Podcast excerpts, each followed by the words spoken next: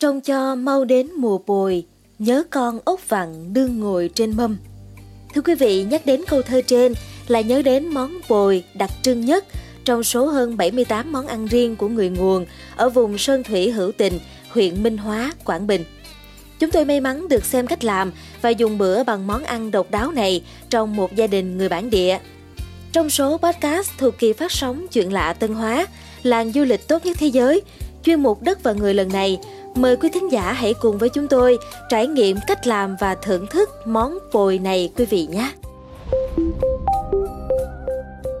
Thưa quý vị, sau một buổi thỏa thích len lỏi trong các xóm làng Tân Hóa, chiều muộn chúng tôi háo hức khi nghe bạn Trần Xuân Hai nhắn là đã đến giờ ăn bồi. Hai dẫn đường đến nhà bà Cao Thị Minh ở thôn 2. Trên sân nhà đã có anh Cao Văn Sơn, một hướng dẫn viên địa phương và hai người khách trẻ, một nam và một nữ, đến từ Cộng hòa Liên bang Đức. Hai vị khách tỏ vẻ thích thú khi được người nhà bày dụng cụ và nguyên liệu làm món bồi, món ăn no chủ đạo của người nguồn ở Tân Hóa trong một thời gian rất dài. Cái cối giả bằng gỗ hình vuông khá đặc biệt, phần dưới nhỏ hơn, giữa cối có võng tròn nhỏ khá sâu, phần trên bốn cạnh cong vuốt nhô lên nhọn hoắt. Chị Trương Thị Lư, con dâu bà Minh, mai củ sắn là khoai mì đó, rồi chắc bỏ phần nước. Kế đến bỏ sắn vào cối, đổ tô bột bắp vào trộn đều, sau đó cầm chày giả giả. Theo nhịp chày, chị Lư vừa giả vừa ca. Bà Minh đã 70 tuổi cũng vỗ tay tạo nhịp cho người xung quanh rồi hòa theo lời ca của con dâu. Chị Lư ca câu mở đầu khi khởi chày. Tâm tèn trừ tâm sòng cho sòng. Rồi nhóm phụ nữ trẻ em cùng hòa ca, hôi lên là hôi lên. Chị Lư tiếp tục, trời mưa trừ nước chảy hồi quanh hồi. Đồng ca nối tiếp, hôi lên là hôi lên. Anh không lấy vợ, ai đâm bồi, trừ ăn anh ăn, hôi lên là hôi lên. Làn điệu và nhịp chày thôi thúc, chúng tôi và cả hai vị khách Đức cũng được giả chày theo điệu hò ca trong cảm giác vô cùng thích thú. Chị Lư cười reo nói, xong rồi xin mời cả nhà, rồi gấp bồi từ nồi đất trên bếp ra đĩa, rồi bê lên bộ bàn giữa nhà. Những món ăn nhiều hương vị và lắm màu sắc. Theo sự hướng dẫn của anh Sơn, bồi ăn kèm với thịt ốc vặn chấm muối sống, giả các loại lá gia vị. Nhai kỹ quả là đặc biệt, vừa bùi vừa ngọt và thơm vị ngô sắn dịu nhẹ. Song các món sản vật địa phương khác cũng hấp dẫn thực khách, không kém món bồi, đó là tô cơm giống gạo địa phương trắng thẫm, xen lẫn mấy hạt ngô xay vàng trông bắt mắt, một đĩa nộm hoa chuối rừng bóp tay heo. Tô súp bí đỏ và đĩa thịt gà núi nấu nghệ, vị dân giả theo lối tàu chợ. Sự chú ý nhiều hơn ở tô súp. Canh cá trấm nấu me đất có vị chua thanh, thuần khiết. Me đất vào mùa đang mọc đầy dọc triền sông Rào Nang và khắp cánh đồng thung lũng Tân Hóa. Theo hai nhà nghiên cứu Võ Xuân Trang và Đinh Thanh Dự, có ít nhất 78 món ăn riêng mang đặc trưng văn hóa ẩm thực của người nguồn. Hầu hết các món đều từ sản vật địa phương, từ lòng sông, bờ ruộng hay vách núi đá theo kiểu thời trân, tới mùa mới có, rất đặc biệt, đáng một lần nếm thử. Cuối mùa xuân có canh trứng kiến vàng, muộn hơn từ tháng 6 đến tháng 10 có canh ong vò vẽ nấu quýt chua, rồi canh nguốt đồng nấu tôm sông, canh măng tre nấu cà lào, vân vân.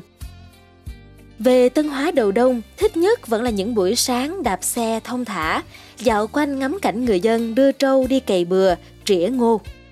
Cánh đồng Tân Hóa vốn dĩ bằng phẳng một cách tự nhiên, từ bờ sông cho đến tận chân núi. Nơi đâu cũng thấy cảnh trâu bò được cột vào những cái giàn xoay bằng tre để trâu bò dễ ăn quanh quẩn một chỗ.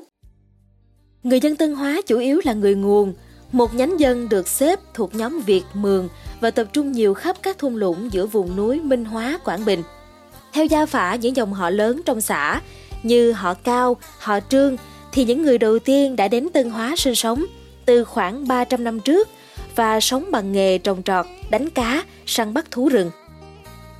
Đặc biệt, dù làm nông, con trâu là đầu cơ nghiệp, nhưng từ lâu, người Tân Hóa đã tách riêng các chuồng gia súc ra khỏi không gian sinh hoạt gia đình.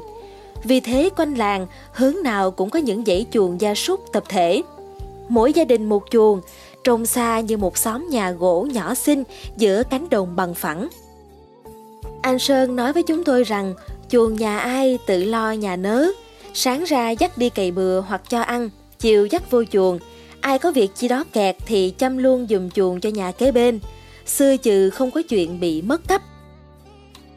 Anh Sơn nhà ở thôn Cổ Liêm, đến nay toàn bộ người dân Tân Hóa vẫn làm nông theo kiểu ông cha ngày trước đã làm, và chỉ có ở thôn Cổ Liêm là trồng được lúa một năm hai vụ, còn ở các thôn còn lại, mỗi năm đều chỉ trồng một vụ ngô và trồng xen các loại đậu khi đã thu hoạch ngô. Anh Sơn giải thích vì phía trên thôn Cổ Liêm đã có hệ thống thủy lợi đưa nước vô nên trồng lúa được. Còn các thôn phía dưới Ni hồi xưa có giống lúa trồng cạn, cũng một năm được một vụ. Nhưng qua một trận lụt vào năm 1989 thì giống lúa nớ mất luôn.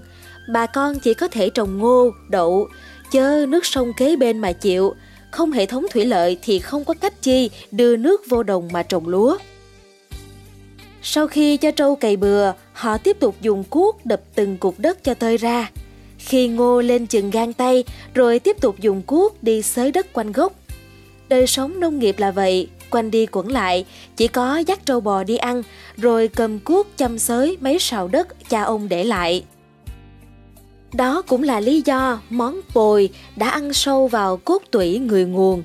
Ngoài cách làm pồi từ ngô và sắn như trên, khi xưa thường người ta chỉ làm bồi từ ngô, hoặc là có những năm ngô không được mùa thì phải làm bồi từ thóc. Anh Sơn nói thêm rằng, một năm được một mùa, nhà mô trồng thu hoạch nhà nấy rồi chất vô kho, đầm bồi ăn như rứa qua mùa giáp hạt.